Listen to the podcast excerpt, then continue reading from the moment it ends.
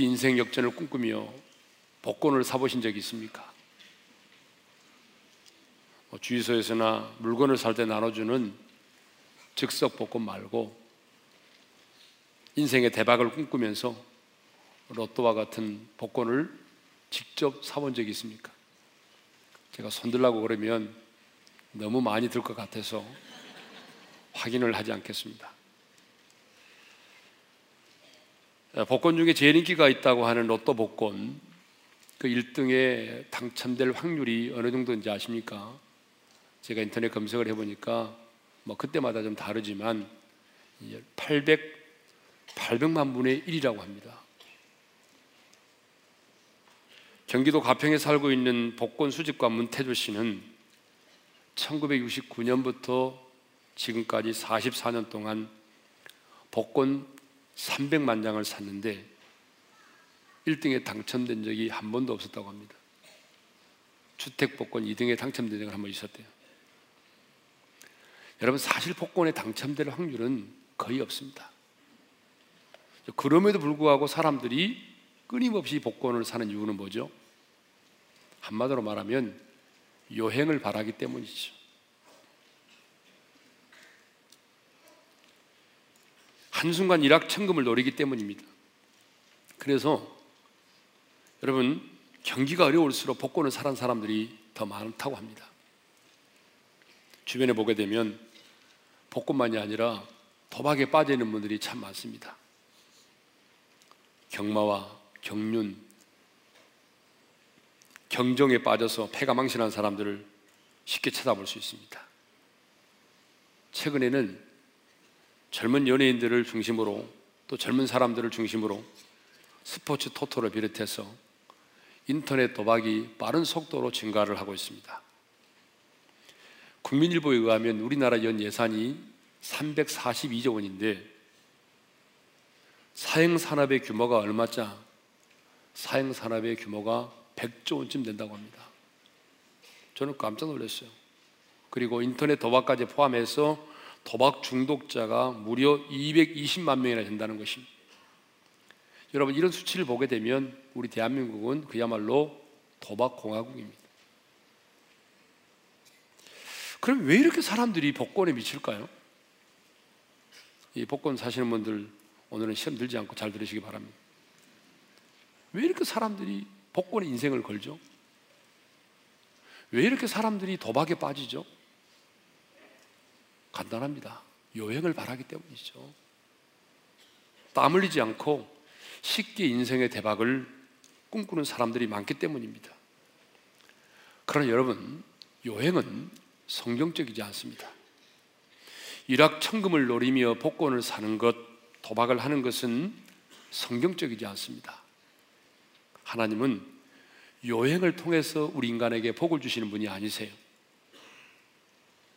하나님은 분명히 첫사람 아담에게 이렇게 말씀하셨어요. 다 같이 읽겠습니다. 시작. 내 평생에 수고하여야 그 소산을 먹으리라. 수고해야 소산을 먹는다는 시편 기자도 시편 128편 2절에서 이렇게 말합니다. 다 같이 읽겠습니다. 내 손이 수고한 대로 먹을 것이다. 사도 바울은 데살로니가 후서 3장 10절에서 이렇게 말하고 있어요. 다 같이요. 누구든지 일하기 싫어하거든 먹지도 말게 하라. 하나님은요, 여행을 싫어하십니다. 하나님은 당신의 형상대로 지음받은 우리 인간들이 땀을 흘려서 수고한 대로 먹고 손이 수고한 대로 열매를 거두기를 원하십니다. 그래서 하나님은 자연 세계와 인간 세계와 영적인 세계에 무슨 법칙을 주셨어요? 심음과 거둠의 법칙을 주신 것입니다.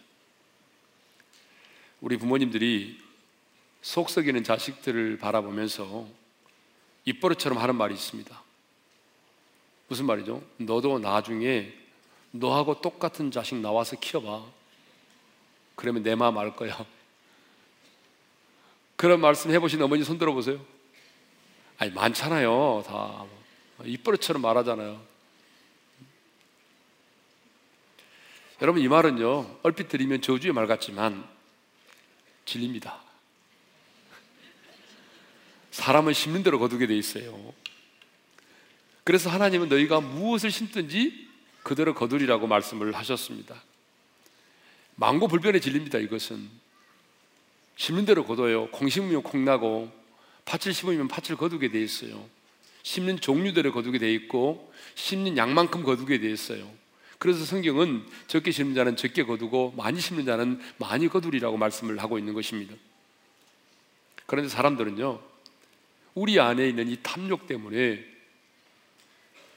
심는 그대로 거두게 된다는 이 평범하고도 단순한 진리를 잊어버리고 살 때가 얼마나 많은지 몰라요. 뭐 때문에? 우리 안에 있는 탐욕 때문에. 심는 대로 거두게 된다라고 하는 이 평범하고도 단순한 진리, 이 진리를 잊어버리고 살 때가 참 많습니다. 그러나 여러분 분명히 기억하십시오.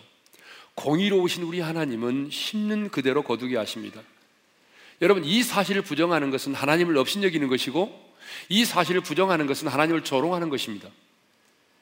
그러므로 여러분 더 이상 요행을 바라지 마십시오. 요행은 하나님이 정하신 삶의 방식이 아닙니다.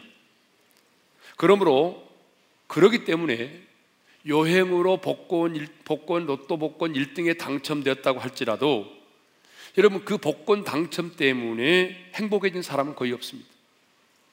여러분 있습니까?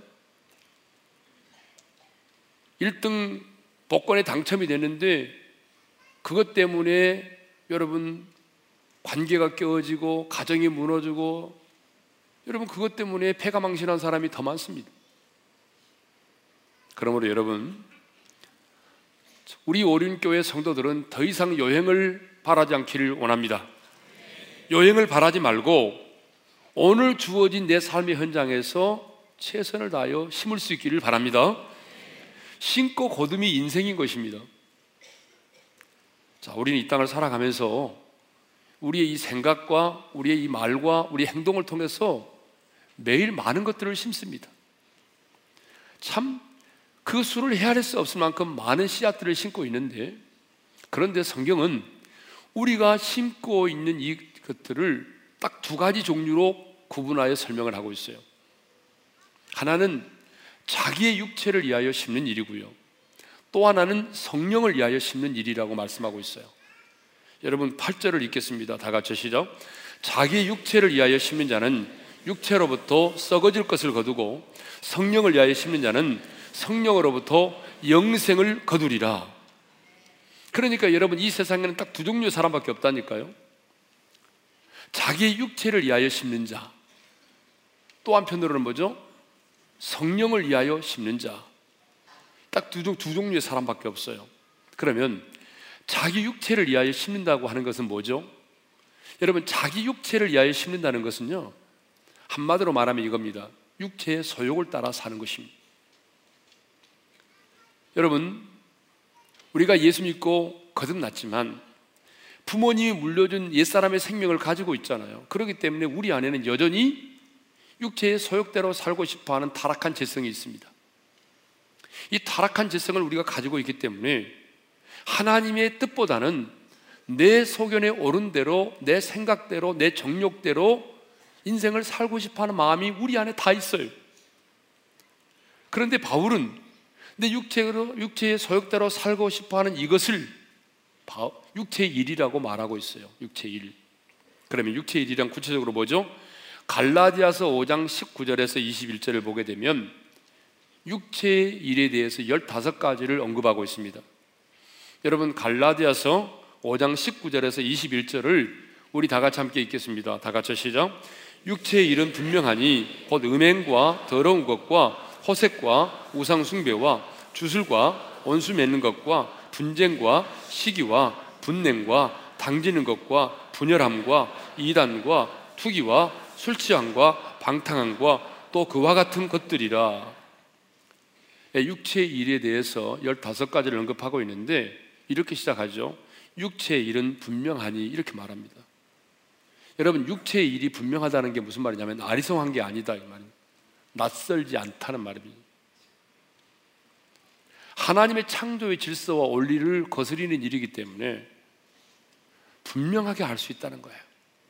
또 도덕적 일반의 개념에서도 많이 벗어나 있기 때문에 여러분 아리송한 게 아니라 육체의 일은 분명하다는 거예요. 그러면서 15가지 성 육체의 소욕을 따라 살아갈 때에 우리 가운데 일어나는 육체의 일 15가지를 말하고 있는데 여러분 이 15가지를 구분해 보게 되면 네 가지 죄로 나누어집니다. 그러니까 첫 번째가 뭐냐면 성적인 죄입니다. 그래서 여러분 음행과 더러운 것과 호색 이것은 다 성적인 것과 관련된 지약들이죠. 부정하고 불법적인 성행위, 곧 변태적이거나 무절제한 음란한 행위들. 여러분 이것들이 다 뭐죠? 이 성적인 육체의 일들이에요. 성적인 것. 물론 성이라고 하는 것은 하나님이 주신 질서 안에서 사용하게 되면 그것처럼 아름다운 게 없어요. 그러나 하나님의 창조의 질서를 벗어나는 순간 그것처럼 타락한 게 없어요. 두 번째로는 종교적인 죄입니다. 우상 숭배와 주술이 나오는데 다 이건 종교적인 죄입니다. 여러분 우리가 뭐 구다하고 점쟁이 찾아가서 부닥거리하고 관상 보고 사주팔자 보고 이게 다 뭐예요? 이거 다 하나님 앞에서 죄를 짓는 거잖아. 이것도 심는 거예요, 여러분. 뭐 우리는 우연이라고 말하지만 우연이 아니라 이것도 여러분 다 심는 겁니다. 이 우상 숭배와 주술. 그런데 우리는 뭐 이렇게 무슨 뭐 만들어 놓은 우상 앞에 가서 절은 안 하지만 신약 성경은 뭐라고 말하냐면 탐심은 우상 숭배라고 말하고 있어요. 그러니까 여러분 안에는 탐심도 일종의 여러분 종교적인 행위가 되는 것입니다. 우상 숭배입니다. 세 번째는 인간 관계 속에 나타나는 죄들입니다. 원수 맺는 것, 사람과의 관계 속에 원수를 맺는 사람들 있잖아요. 분쟁을 겪습니다. 여러분 교회 안에서 서로 막 분쟁하죠. 이거 다 씨앗을 심는 거예요. 시기하고 분내고 당짓고 분열과 투기 이건 다 인간관계 속에서 우리가 나타나는 육체의 일들이고 이것들이 심는 것입니다. 네 번째로는 술과 관련된 죄입니다. 술과 관련된 우리나라 사람들이 참 많이 지는 죄 같아요. 예. 여러분 점심시간에 식당에 가보게 되면요. 아니 의뢰 술을 드시대요. 예. 술집이 아니잖아요. 식당이잖아요. 근데 보면 의뢰 술을 드시고 어떤 때 이렇게 점심 때 가만히 식당에 가보게 되면요. 여자분들은 술을 더 드시는 것 같아.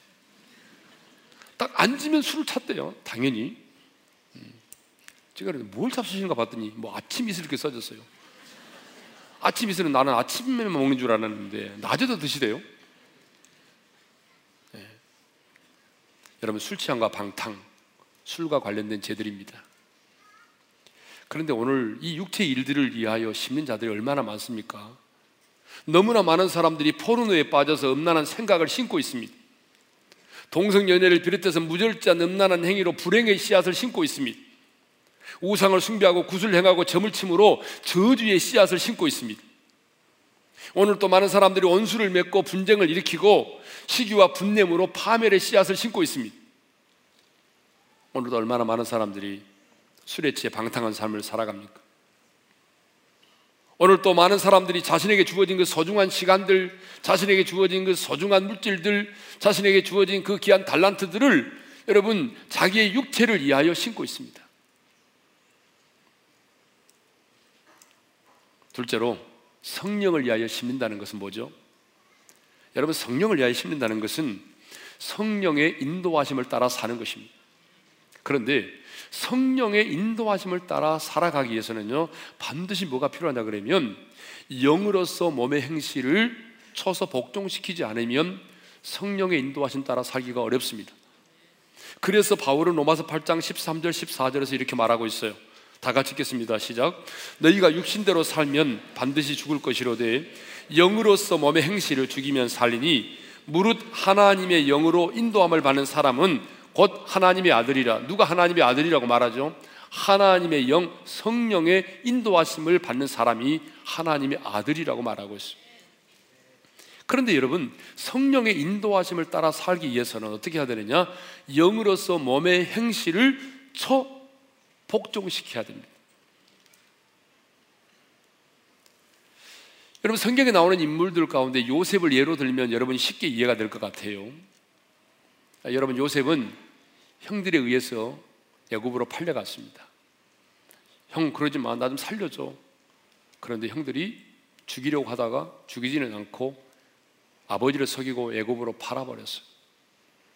보디발의 집에서 종살이 하는데 워낙 요셉이 준수하게 생겼어. 그래서 그 동네 기부인들이 그 요셉의 얼굴을 보는 순간에 요셉이 사과를 깎으면 덜덜 떨었다고 그래요. 얼마나 준수하게 생겼든지. 그래서 이 보디발의 아내가 집에 있는 종들을 다 휴가 보내고 딱 단둘이 남게 했어요. 그리고 그 옷을 붙잡고 늘어져서 동침하자고. 근데 요셉이 내가 어찌 하나님 앞에서 이 죄를 지을 수 있느냐? 여러분 유혹의 자리를 박차고 뛰어나갔어요. 이걸 보고 어떤 사람은 요셉은 목석이구나 그러더라고요. 그렇게 묵상하면 안 돼요. 여러분 요셉은 목석이 아닙니다. 나중에 보면 얘 낳고 잘 삽니다. 가장 성적인 호기심이 많은 나이예요. 가장 유혹이 많은 나이예요. 그런데 하나님이 두려운 거예요. 성령의 능력으로 유혹을 이겨냈던 거죠. 억울하게 누명 쓰고 감옥에 갇혔어요. 왕의 꿈을 해몽해줘서 이락 총리가 됐어요. 그런데 자기 형들이 곡식을 사러 왔어요. 자기 앞에 나타난 거예요. 자, 자기가 총리로서 복수할 수 있는 기회가 온 거죠.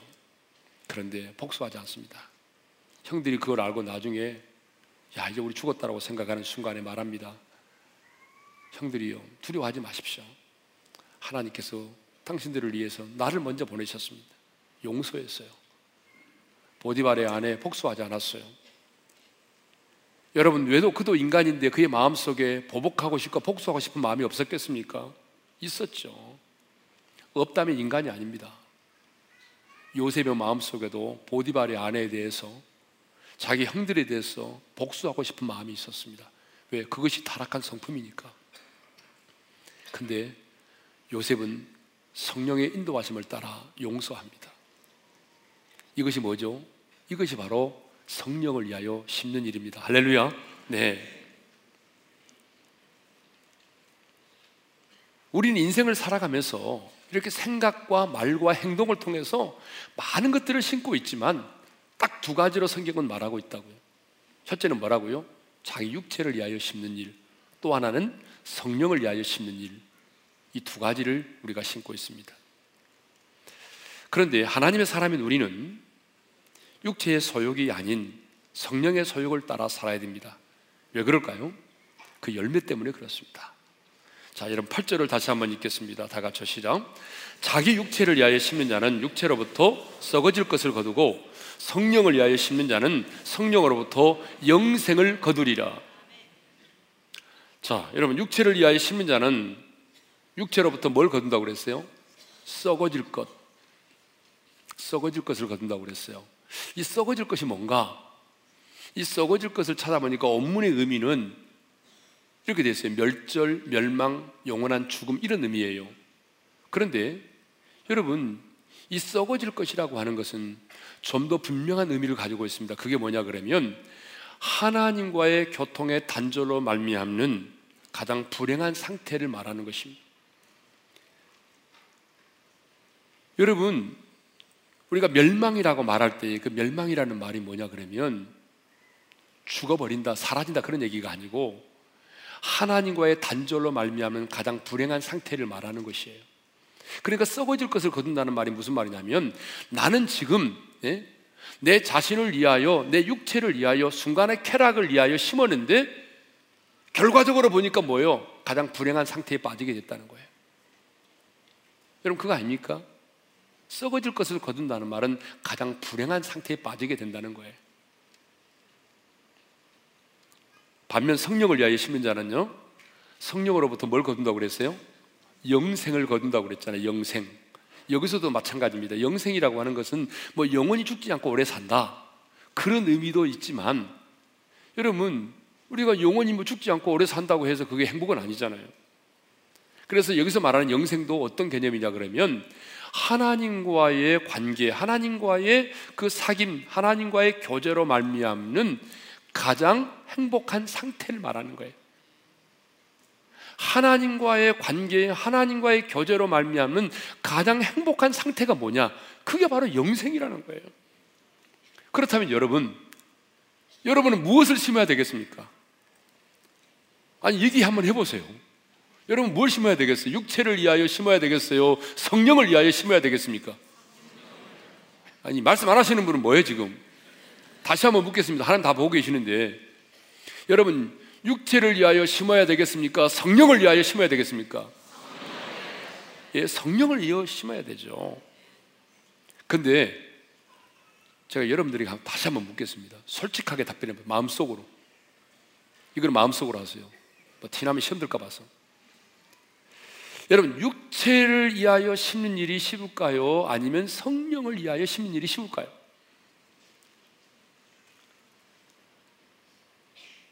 말 안 해도 알죠, 여러분? 육체를 위하여 심는 일이 훨씬 쉬워요. 성령을 위하여 심는 일이 훨씬 어려워요. 그래서 구절에 이런 말씀이 나오는 것입니다. 낙심하지 말라, 포기하지 말라는 말씀이 나오는 거예요. 여러분, 우리 구절을 읽겠습니다. 다 같이 시작. 우리가 선을 행하되 낙심하지 말지니 포기하지 아니하면 때가 이름에 거두리라. 여기 선을 행하되 이 말은 무슨 말이냐면 문맥적으로 보게 되면 선을 행하되 이 말은 성령을 위하여 심는 것을 말하죠. 그런데 선을 행하되 성령을 위하여 심는 일을 하되 낙심하지 말고 포기하지 말라고 말합니다. 여러분, 낙심하지 말고 포기하지 말라는 말은 무슨 말이냐 그러면 그만큼 선을 행하는 일이 성령을 위하여 심는 일이 어렵다는 얘기죠. 자, 여러분, 왜 육체를 위하여 심는 일은 그렇게 어렵지 않죠? 그 이유는 간단합니다. 우리 안에 우리 안에 부모님이 내게 물려준 육체의 생명을 가지고 있는 한 우리 안에 뭐가 있다고요? 타락한 재성을 가지고 있어요. 우리 안에 타락한 재성을 가지고 있기 때문에 여러분 노력하지 않아도 그냥 내가 내 정욕대로 내 느낌과 내 감정대로 내 소견에 오른 대로 살아가면 육체의 일을 하게 돼 있어요. 내가 오늘 어떻게 죄를 질까 막 고민하지 않아도 묵상하지 않아도 자동적으로 죄를 짓게 돼 있어요. 왜? 우리 안에 이 타락한 재성이 있기 때문에. 그러니까 여러분 육체를 위하여 심는 일은 내가 별로 고민하지 않아도 그냥 인생을 인생대로 살아가면 되는 거예요. 그냥 내 멋대로 내 속에는 옳은 대로 하나님의 뜻을 묻지 말고 내 느낌대로 내 감정대로 내 정욕대로 그냥 사는 거예요. 네? 그러면은 당연히 육체 일을 하게 돼 있어요. 그러나 성령을 위하여 심는 일은 여러분 그렇지 않습니다. 내 영으로서 내 몸의 형실을 죽이지 않으면 안 됩니다. 왜 성령으로 사는 일이 힘드냐? 왜 성령을 위하여 심는 일이 힘드냐? 그러면 성령을 위하여 심는 일은 성령의 인도하심을 따라 사는 일은 우리 안에는 타락한 재성을 거스르기 때문에 그래요.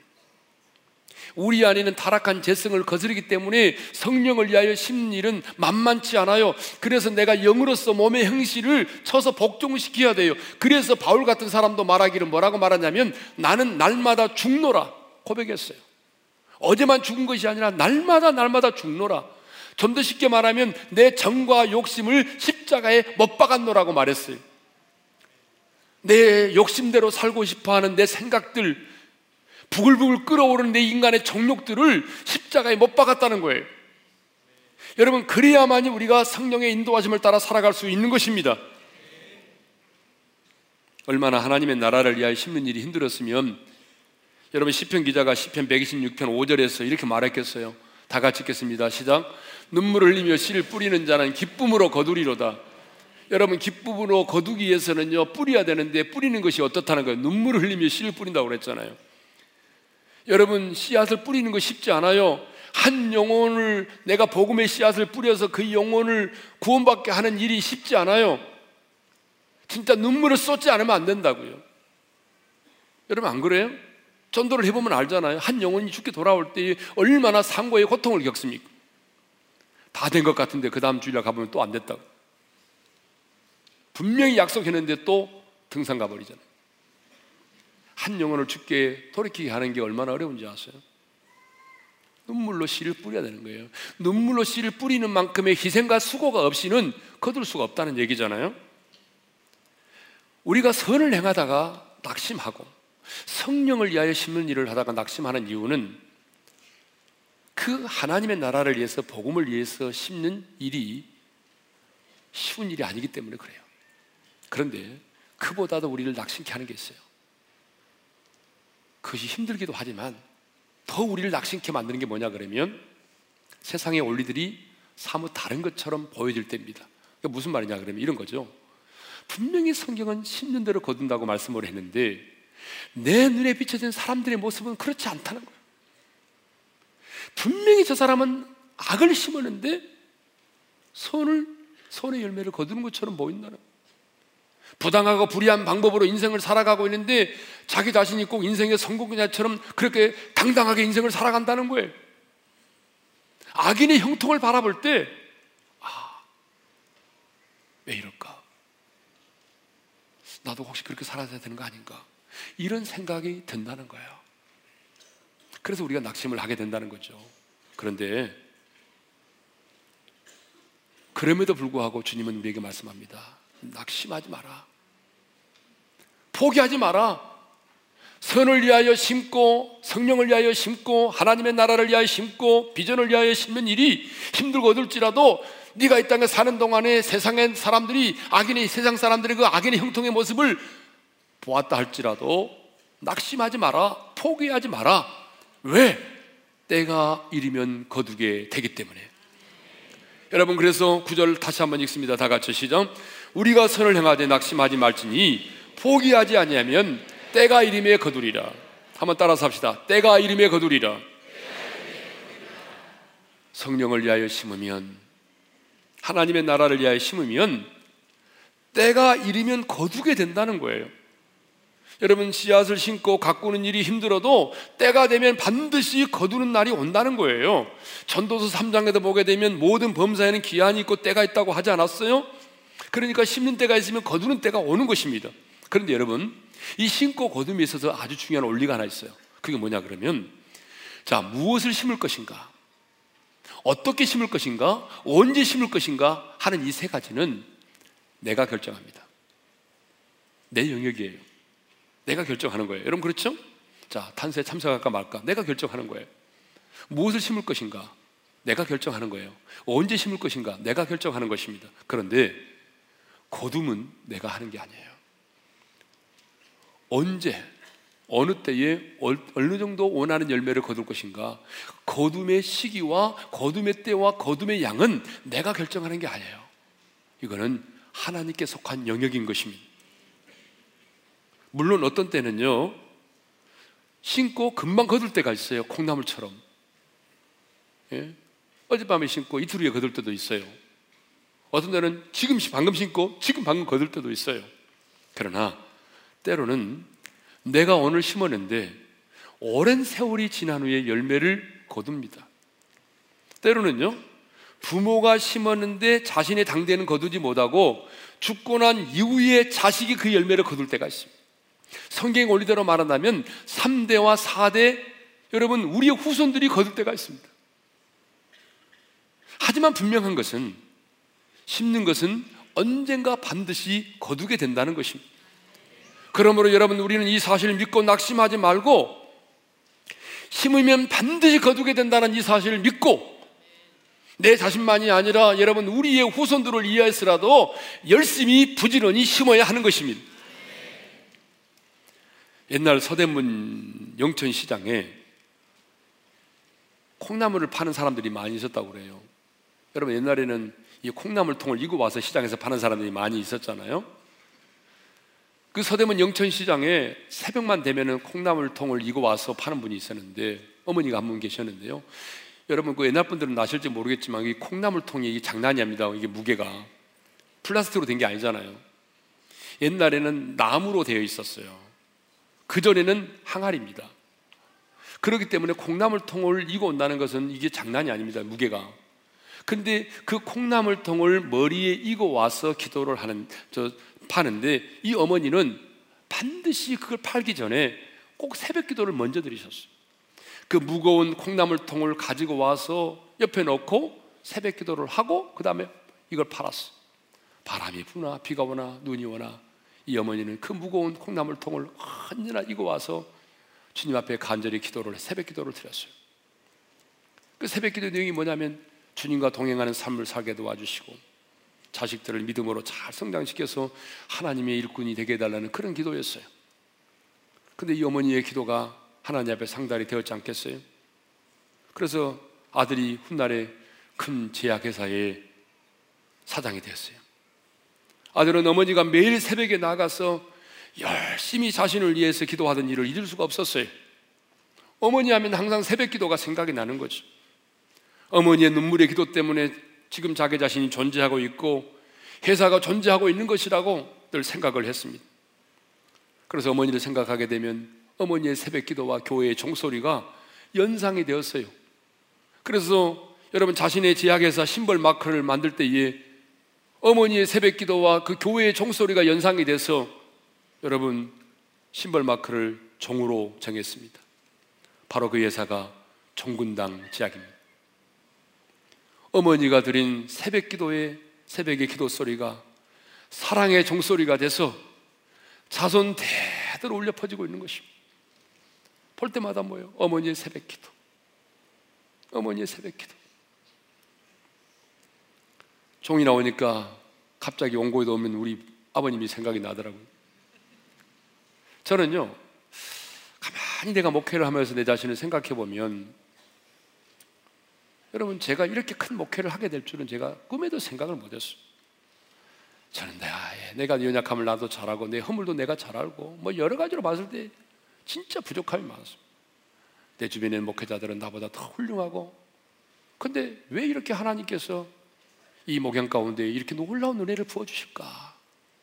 음, 생각해 보니까 우리 부모님이 나를 위해서 심어놓은 열매를 내가 먹고 있는 것 같아요. 저희 아버님은 30년이 넘는 세월 동안 새벽종을 치셨어요. 새벽종. 여러분 새벽종 하니까 뭐 학교종 땡땡 이렇게 치는 게 아닙니다. 옛날에는 새벽종을 두 번 칩니다. 초종이 있고 재종이 있어요. 옛날에는 사람들이 시계가 없으니까 4시 30분에 먼저 쳐줘요. 일어나라고. 그리고 딱 시간 되면 30분 후에 또 나가서 쳐야 돼요. 이제는 시작합니다. 이거예요. 근데 그 종이 얼마나 큰지 여러분 나가서 줄을 가지고 잡아당겨야 돼요. 근데 아버님이 안 계시면 그 몫을 내가 해. 어린 나이에 여러분 막 눈에 빠져가지고 가가지고 그 총줄을 잡고 막 매다서 치려면 온 몸을 온 힘을 다해야만이 줄이 잡아당겨지는 거예요. 저희 아버지는 30년이 넘은 세월 동안 새벽종을 치셨어요. 저희 어머니는 40년이 넘은 세월 동안에 토요일만 되면 교회 청소를 도맡아 하셨어요. 저희 어머님이 주님의 몸된 교회를 위하여 뿌려놓고 심어놓은 거예요. 저도 그러다 보니까 교회를 사랑하는 마음이 남달랐어요. 그래서 제가 고등학교 3년 동안에 저희 시골 교회 주보를 가리방으로 긁었습니다. 젊은 사람들은 잘 모를 거예요. 옛날에는 주보를 다 글씨로 이렇게 한자 한자 가리방 긁어가지고 이렇게 인쇄를 해가지고 주보를 만들었는데 제가 3년 동안 교회 주보를 만들었어요. 우리 아버지 새벽에 나가서 종치는 것, 야, 저거 좀 할 수 없을까 해가지고 생각해 보니까 그때 이제 뭐가 나왔냐 그러면 차인벨이 막 나왔어요, 교회 안에. 근데 우리 시골 교회는 보니까 차인벨이 없어. 돈이 없어요. 그거를 할 수 있는 차인벨이 없으니까 계속 아버지가 종을 쳐야 돼. 아버지가 없으면 또 내가 나가야 돼. 그래서 야, 저 차인배를 좀 했으면 좋겠다 해가지고 제가 군대 가기 전에 3개월 동안 여러분 안 해본 것 없이 다 했습니다. 그때 연탄 배달도 했어요. 3개월 동안. 수박도 팔고 야채도 팔고 다 했어요. 그래가지고 3개월 동안 제가 돈을, 돈을 모았어. 그래가지고 용산, 용산 상가에 가서 여러분 그 앰플을 샀어요. 차인배를 샀어. 그거를 싣고 기차로 내려가는데 야, 이 가슴이 너무 뿌듯하고 감개무량하더라. 시골 교회다 그걸 딱 설치를 하고 새벽에 틀어주는데 너무 좋은 거예요. 여러분, 저는요, 우리 부모님이 심어놓은, 심어놓은 열매를 지금 제가 먹고 있습니다. 저도 주님의 몸된 교회를 사랑했기 때문에 젊은 날에 심은 게 좀 있어요. 여러분, 심는 대로 거둬요. 하나님의 원리예요, 그게. 심지 않으면 절대로 열매를 거둘 수가 없어요. 왜 우리가 낙심하지 말아야 되느냐? 왜 우리가 심는 일을 포기하면 안 되느냐? 심으면 때가 이르면 거두게 되기 때문입니다. 여러분 식물은 심은 자리에서 싹이 나고 심은 그 자리에서 열매를 거두지요. 그러나 인간 세계와 영적 세계는 그렇지 않습니다. 내가 이 사람에게 심었는데 다른 사람에게서 거둘 때가 있습니다. 조지 밀러는 불신자 친구 다섯 명을 전도하기 위해서 기도를 했는데 한 명은 1년 6개월 만에 돌아왔어요. 또 다른 한 명은 5년 만에 돌아왔어요. 또 다른 한 명은 6년 만에 돌아왔어요. 또 다른 한 친구는요, 자기가 죽기 전 52년 만에 돌아왔어요. 또 한 명은요, 자기가 죽고 난 이후에 예수님을 영접했어요. 여러분, 그렇습니다. 심으면 거둡니다. 심으면 반드시 거두게 돼 있어요.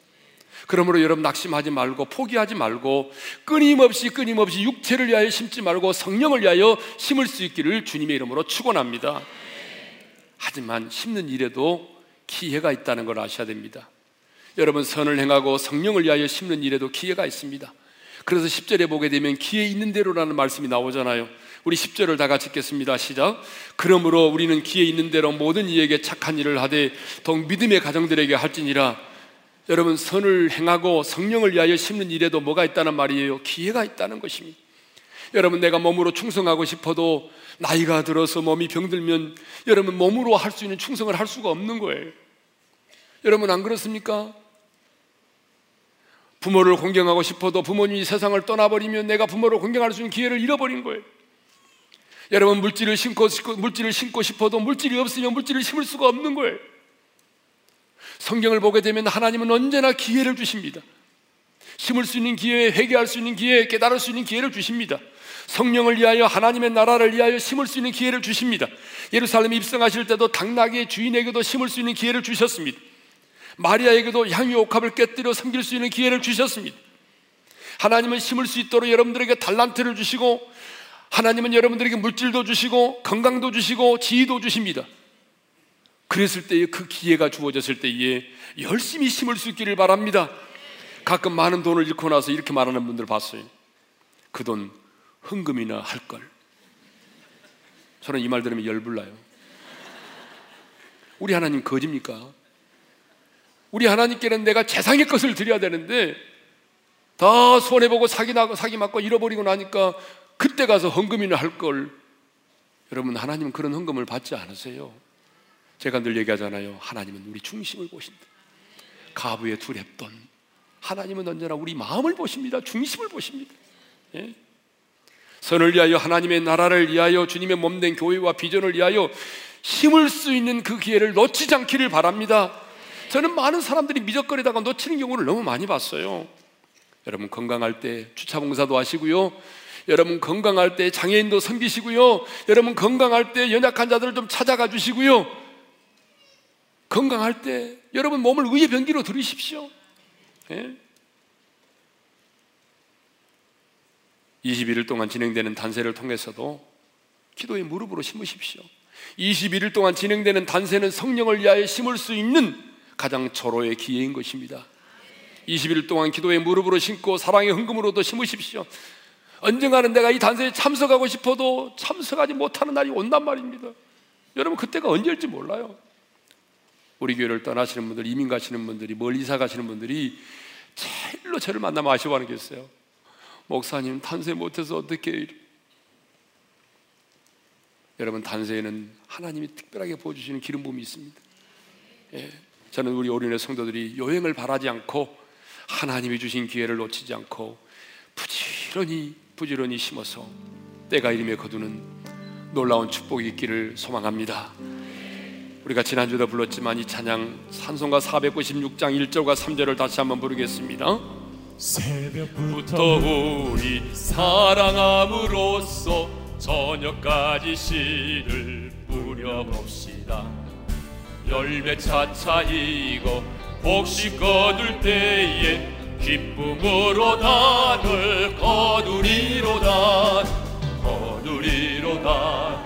거두리로다 기쁨으로 단을 거두리로다. 거두리로다. 거두리로다. 기쁨으로 단을 거두리로다. 씨를 뿌릴 때에 나지 아니할까 염려하며 시민 애탈지라도 나중 예수께서 칭찬하시리니 기쁨으로 단을 거두리로다. 거두리로다. 거두리로다. 기쁨으로 단을 거두리로다. 거두리로다. 거두리로다. 기쁨으로 단을 거두리로다. 우리 한번 눈을 감고 주신 말씀 마음에 새기며 기도합시다 오늘은 부르짖어 기도하지 않고 우리 잠잠히 기도했으면 좋겠어요 여러분 인생은 심고 거두는 것입니다 여러분 무엇을 심고 있습니까? 육체를 위하여 심는 자는 육체로부터 썩어질 것을 거두고 성령을 위하여 심는 자는 영생을 거두리라고 말씀하셨어. 육체를 위하여 심는 것은요. 내 욕심대로 내 소욕대로 살면 되는 거예요. 그러나 성령을 위하여 심는 일은 여러분 영으로서 내 몸의 행실을 쳐서 복종시키지 않으면 불가능합니다. 여러분 낙심하지 마세요. 때가 되면 거두게 됩니다. 선을 행하다가 낙심하지 마십시오. 때로는 비난을 받고 왕따를 당해도 낙심하지 마십시오. 때가 이르면 거두게 될 것입니다. 하나님이 주신 기회를 놓치지 마십시오. 하나님이 여러분이 주신 건강, 그 건강할 때 연약한 자들을 돌보시고 여러분 그 건강할 때 의의 변기로 여러분의 몸을 들이십시오. 여러분의 몸을 가지고 충성하고 헌신하십시오. 물질이 사라지고 나서 후회하지 말고 물질이 있을 때 심으십시오. 심는 대로 거두게 되는 것입니다. 기회를 놓치지 마십시오. 오늘 시간 나같이 오늘은 좀 묵상하며 나가겠습니다. 한 2분 동안 조용히 나는 무엇을 심고 있는지 앞으로 내가 어떻게 심어야 될 것인지를 묵상하면서 성령을 위하여 심는 자들이 되기를 위하여 기회를 놓치지 않고 심어 열매를 거두기 위하여 우리 조용히 묵상하며 기도하십시다. 거룩하신 아버지 감사합니다. 심는 대로 거두게 하시는 하나님 육체를 위하여 심지 않게 하시고 이제는 성령을 위하여 심을 수 있도록 도와주십시오. 영으로서 내 몸의 행실을 찾아 순종시켜 도와주시고 바울처럼 내 정과 욕심을 십자가에 못 박게 도와주셔서 탐욕이 나를 지배하지 않게 하시고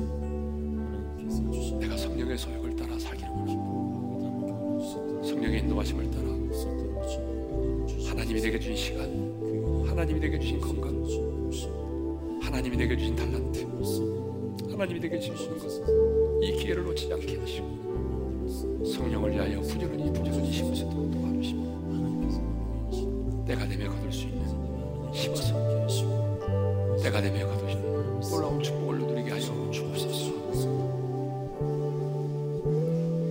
이제는 우리 주 예수 그리스도의 은혜와 하나님 아버지 영원한 그 사랑하심과 성령님의 감동하심과 교통하심과 축복하심이 이제는 육체를 위하여 심지 않고 성령을 위하여 심음으로 때가 이름에 때가 이름에 거두게 하시는 하나님의 놀라운 축복 아름다운 열매를 받아 누리기를 원하는 모든 지체들 위해 이제로부터 영원토록 함께 하시기를 축원하옵나이다.